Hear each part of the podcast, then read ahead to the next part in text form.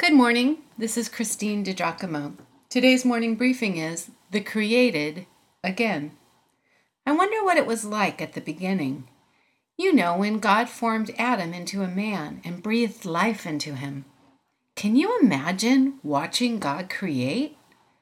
The Lord God formed the man from the dust of the ground and breathed into his nostrils the breath of life, and the man became a living being. We read that in Genesis 2:19.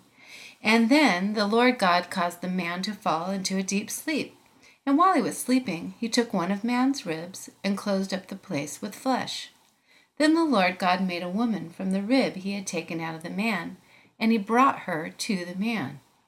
How rich, how beautiful to imagine the hands of God forming and shaping the first human beings.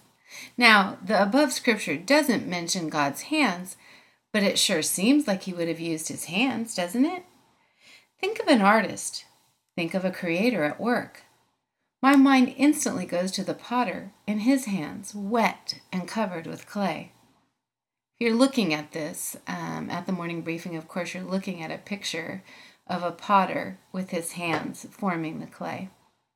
And then, through our acknowledgement of Christ's work on the cross, remember, if anyone is in Christ, he is a new creation.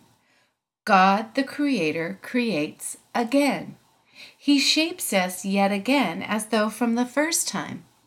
And yet this time we can choose to be workable in his hands or not. Isaiah wrote, "Yet, O Lord, you are our Father. We are the clay, you are the potter. We are all the work of your hand."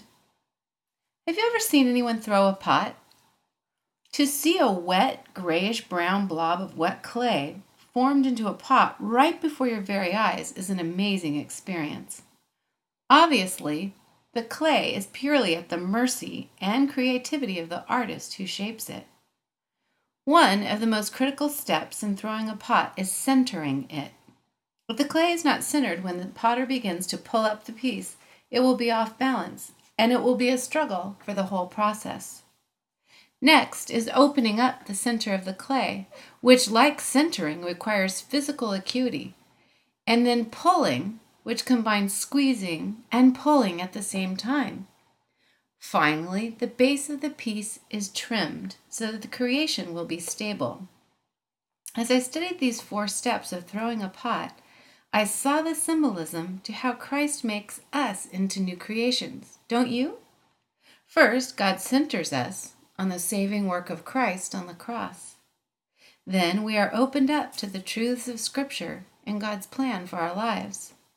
Next, we are rounded and pulled and shaped by submitting our wills to God, including the refining work of trials in our lives, when we have the opportunity of leaning solely on the Creator to make us strong in character.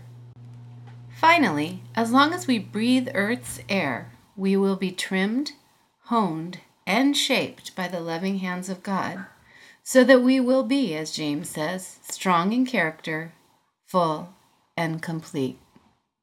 So what do you think? You are the created again. If you'd like to see this in its entirety, you can go to pastorwoman.com, click on Morning Briefings, and again, the title is The Created Again.